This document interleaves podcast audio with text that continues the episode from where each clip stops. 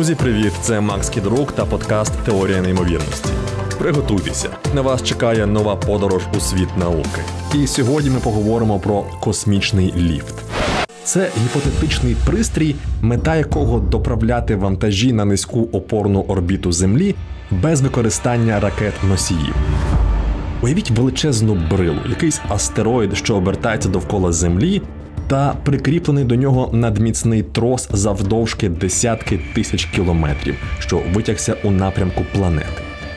Усе це спроєктовано таким чином, щоб центр мас системи розташовувався акурат на геостаціонарній орбіті, тобто, щоб уся конструкція оберталася довкола Землі з такою самою швидкістю, як Земля обертається довкола власної осі. До нижнього кінця троса прикріплена спеціальна гондола, що рухається угору та вниз, відповідно доправляючи вантажі на чи спускаючи їх з орбіти. Це і є космічний ліфт. Ідея дещо ексцентрична, проте не нова. І попри купу технічних складностей, інженери раз у раз повертаються до неї. Причина в тім, що під час запуску ракети майже 80% її ваги становить пальне, через що відправляти вантажі в космос страшенно дорого. Колись це робили на транспортній системі Space Shuttle. Вартість виведення одного кілограма корисного навантаження на низьку опорну орбіту сягало 20 тисяч доларів. Російський Союз доправляє кілограм вантажу на орбіту за приблизно 11 тисяч. Ілон Маск якось пообіцяв у Твіттері зменшити вартість виведення до 10 доларів за кілограм. Але написати твіт трохи легше, ніж відправляти вантажі в космос. І у реальності запуск Falcon Heavy, найкращої на сьогодні SpaceX-івської ракети, яка підіймає на орбіту 64 тонни вантажу, вартує приблизно 120 мільйонів доларів. Виходить трохи менше, ніж 2000 доларів за кілограм. Цифра вражаюча, особливо у порівнянні зі Space Shuttle, та все ж немала. Так ось розрахунки показують, що космічний ліфт зможе доправляти кілограм навантаження на низьку опорну орбіту всього лише за 200 доларів. То в чому проблема? Чому б його не збудувати? Я пропущу очевидне: звідки взяти і як затягти на орбіту астероїд, який слугуватиме противагою. Насправді нам зовсім не обов'язково використовувати велетенську кам'яну брилу. Противагою може бути орбітальна станція чи навіть сам трос, якщо його зробити достатньо довгим і протягнути глибоко в космос. Менше з тим, будь-який із названих варіантів надто складний і перевершує наші сьогоднішні можливості. Втім, я їх не обговорюватиму з іншої причини, адже є значно серйозніша проблема трос. Він має бути стійким до атмосферної корозії, космічного випромінювання та захищеним від орбітального сміття. Він має бути надзвичайно легким та гнучким, а найважливіше достатньо міцним, щоб не розірватися під власною вагою. Наскільки міцним? Для оцінки міцності тросів вигадали спеціальну одиницю вимірювання, яку назвали Юрій, за іменем одного з піонерів концепту космічного ліфта. В юріях виражається співвідношення між міцністю на розрив та густиною матеріалу. Наприклад, трос, виготовлений із титану, має міцність 300 тисяч юріїв. Кевларовий трос це 2,5 мільйони юріїв. Начебто немало, проте для космічного ліфта потрібен матеріал щонайменше на порядок міцніший. Щось із міцністю понад 30 мільйонів юріїв. На цьому моменті дискусії про космічний ліфт мали би припинитися.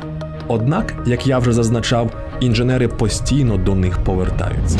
Річ у тім, що вже існують штучні матеріали, які володіють достатньою міцністю. Наприклад, карбонові нанотрубки. Це один із найдивовижніших матеріалів, винайдених людиною.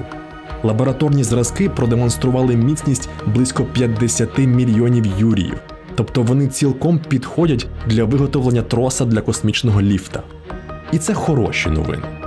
Погані новини в тім, що для забезпечення такої міцності нанотрубки повинні бути просто ідеальними.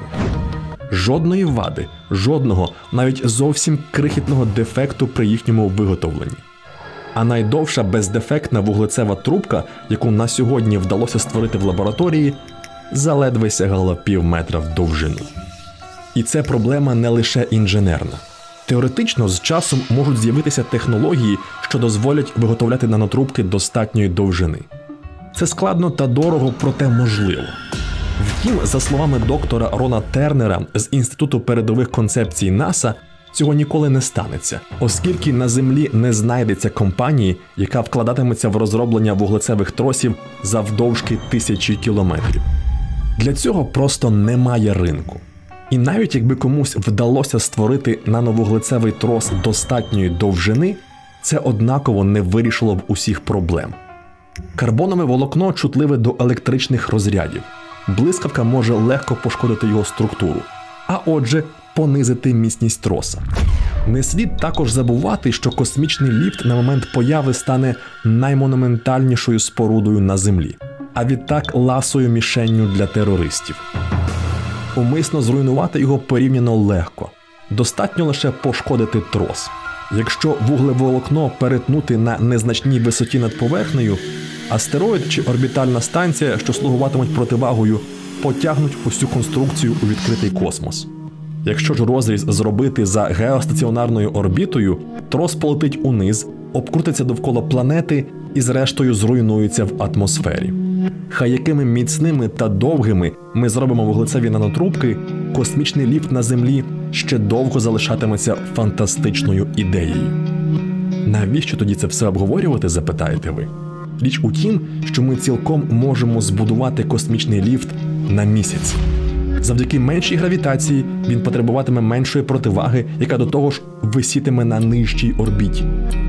Відсутність атмосфери убезпечить трос від турбулентності та корозії, і як наслідок нам узагалі не знадобляться нанотрубки. Для виготовлення місячного троса підійде кевлар. Умови на земному супутнику настільки пасують космічному ліфту, що я буду здивований, якщо ми його не збудуємо після закладання місячної колонії. Я справді дуже здивуюся.